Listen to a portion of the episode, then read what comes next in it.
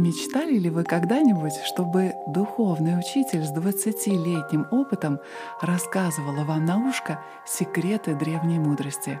Это абсолютно то, что вы получите, настроившись на подкаст «Аюрведа, йога и медитация» с Еленой Джайн, со мной. Около 15 лет я прожила в Индии, собирая секреты древних наук. Если вы стремитесь к счастью, осознанной жизни, духовному росту и психологическому здоровью, то этот подкаст для вас. Намасте, друзья! Добро пожаловать обратно! Мы продолжаем наш курс по медитации, и сегодня новый урок. Мы все хотим счастья. Каждый день мы ищем приятных впечатлений разными способами — с семьей и друзьями, на отпуске у моря, просматривая комедии, посещая рестораны, слушая музыку и так далее. Тем не менее, большинство из нас с готовностью признают, что истинный источник счастья находится не в окружающем нас мире. Источник счастья не в каких-либо вещах или какой-либо деятельности, но глубоко внутри нас. Мы интуитивно знаем, что радость и удовлетворение исходят изнутри. Но, несмотря на это, мы по привычке ищем счастья во внешнем мире, не обращая внимания на найти этот источник счастья внутри. Как мы видели в введении к этому курсу, риши Древней Индии направили свое внимание от внешнего мира внутрь себя. Они обнаружили, что истинным источником счастья является внутреннее «я», атма, божественная сущность, что обитает во всех нас. Один Риши сказал в Катха Упанишадах, «Мудрые — те, кто находят атму, внутреннее «я», обретают шанти, вечный покой.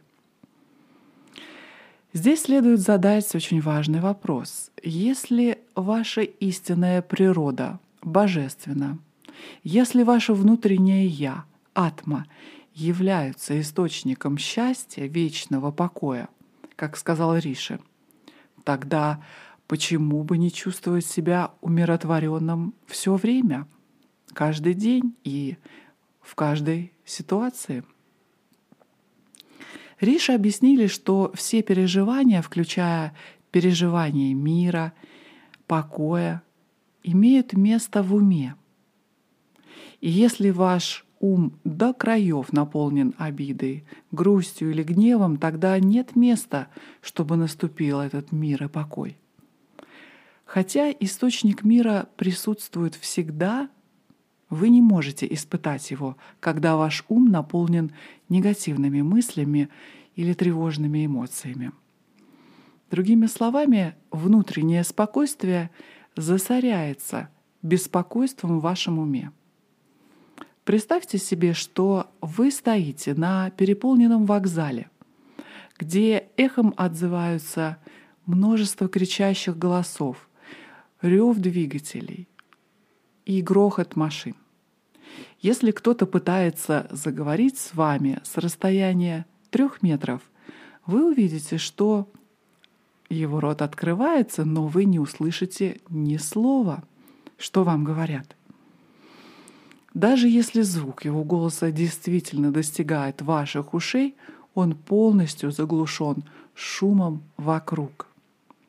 Точно так же, даже если ваше истинное внутреннее «я» является источником вечного покоя, вы не можете почувствовать это, потому что его одолеют громкие мысли и ревущие эмоции. На это указывает коренное значение слова «шанти», санскритского слова «мир», «покой». Шанти происходит от корня шам на санскрите, что означает быть тихим или молчать. Итак, шанти буквально означает тишина, хотя мир и покой — это тоже хорошие переводы. Теперь подумайте об этом. Чем тише становится ваш тем спокойнее вы себя чувствуете. Вы уже знаете это, и это становится более очевидным в медитации. Ваш разум не должен быть полностью безмолвным, чтобы чувствовать себя умиротворенным, но он должен быть достаточно тихим. Как на вокзале, абсолютная тишина не обязательно, чтобы слышать чью-то речь. Эти наблюдения приводят к удивительному выводу.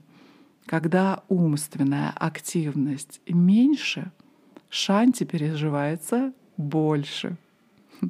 Следовательно, шанти не возникает в результате умственной деятельности, как то ваши мысли или эмоции. Фактически, шанти — это не мысль, это не эмоция или любой другой вид умственной деятельности, но это внутренняя природа вашего истинного «я». Позвольте мне объяснить. На санскрите любая умственная деятельность называется вритти.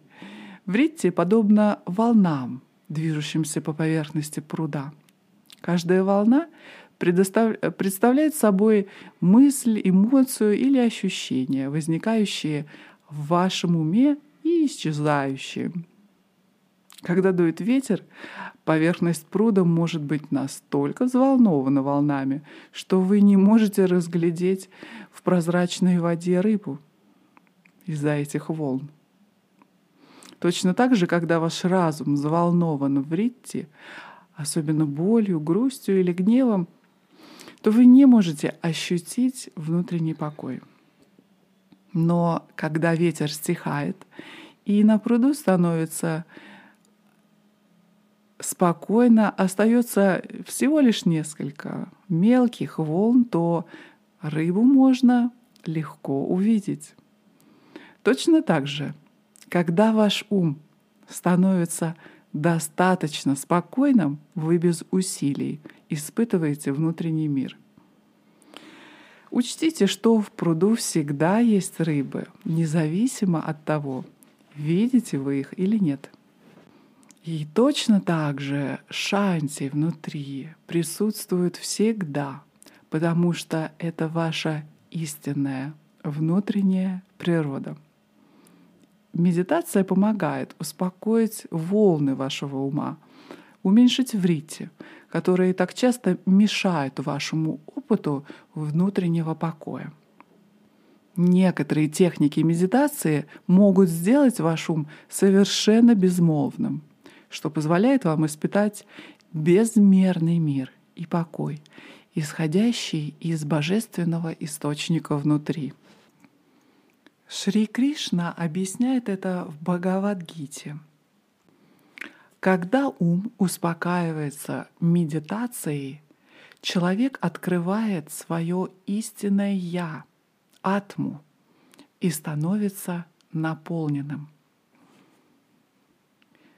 Неудивительно, что этому же принципу учит Патанджали в своих йога-сутрах. В самом начале он утверждает, что внутренний мир достигается успокаиванием ума. Он говорит «Йога читта вритти ниродха». Йога — это прекращение всех вритти. Тада драштуху сварупе авастханам. Тогда медитирующий пребывает в своей истинной природе. Слово «йога» означает здесь практику медитации.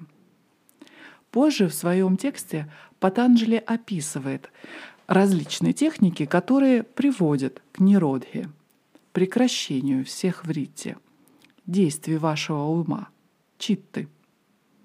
Когда ваш ум становится полностью безмолвным, вы естественным образом пребываете в своем истинном «я», в атме, внутренней божественности, источнике шанти. Но мы должны признать, что нелегко сделать свой ум таким тихим. Вы не можете просто выключить свои мысли и приказать своему уму думать. У вашего ума, кажется, есть своя собственная повестка дня. Вы хотите медитировать, но, возможно, ему хочется думать о чем-то или мечтать.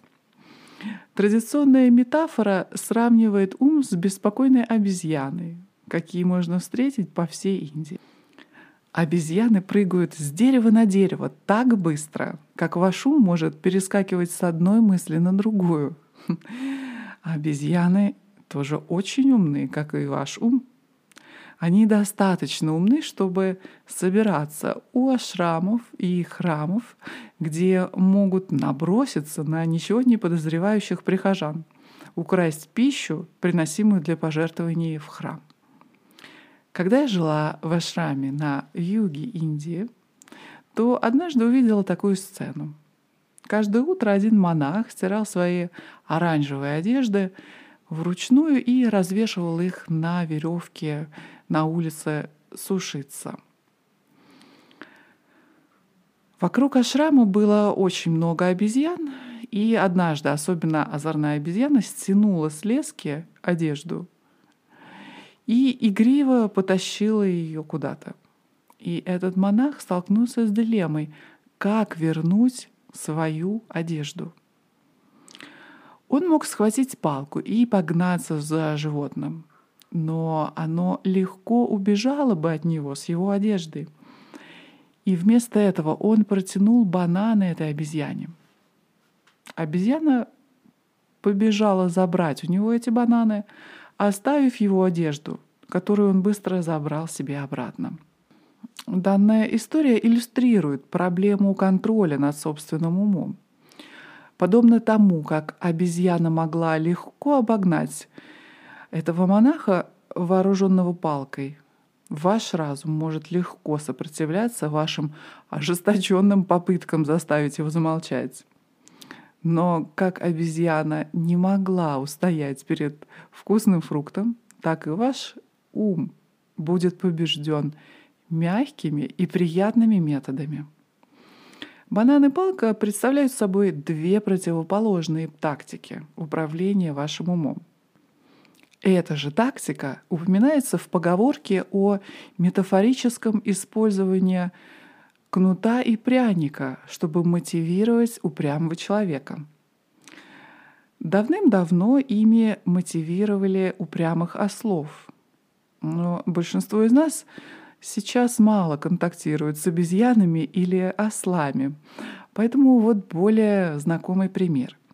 Предположим, что вы ухаживаете за ребенком, который продолжает громко плакать.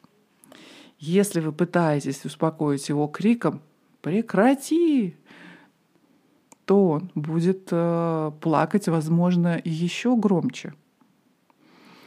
Любая резкая или насильственная попытка успокоить его обречена на провал. Но если вы дадите ему немного молока или соску, чтобы он пососал ее, он гораздо более вероятно обрадуется этому предложению и успокоится. Давайте применим эти идеи к задаче успокоения ума. Понятно, что агрессивные попытки заставить свой разум погрузиться в состояние тишины суждены потерпеть неудачу. С другой стороны, мягкие и приятные методы с большей вероятностью сработают. Этот последний принцип используется в большинстве техник медитации. Мягкие методы, такие как успокаивающее повторение мантры или дыхательные упражнения, успокаивающие ваши нервы, чрезвычайно эффективны для успокоения ума. Как мы видели ранее, дыхательные упражнения пранаяма являются четвертой ангой или лепестком йоги в учении йога-сутрах Патанджали. В следующем уроке мы обсудим учение Патанджали о пранаяме и узнаем важные техники контроля своего дыхания. Заметки этого эпизода вы можете найти на сайте elenajain.ru в разделе «Подкасты» на странице этого выпуска. Там же вы можете оставить ваши комментарии. Ссылку я оставлю в описании выпуска. Также вы можете всегда отправить мне сообщение через Facebook или Instagram. Я буду рада, если вы оставите свой отзыв о подкасте, а также поделитесь этим со своими друзьями. Подписывайтесь на канал, чтобы не пропустить новый выпуск. Теперь новые выпуски будут выходить не только по четвергам, но и по понедельникам. А я желаю вам светлого и прекрасного дня. До встречи. Намасте.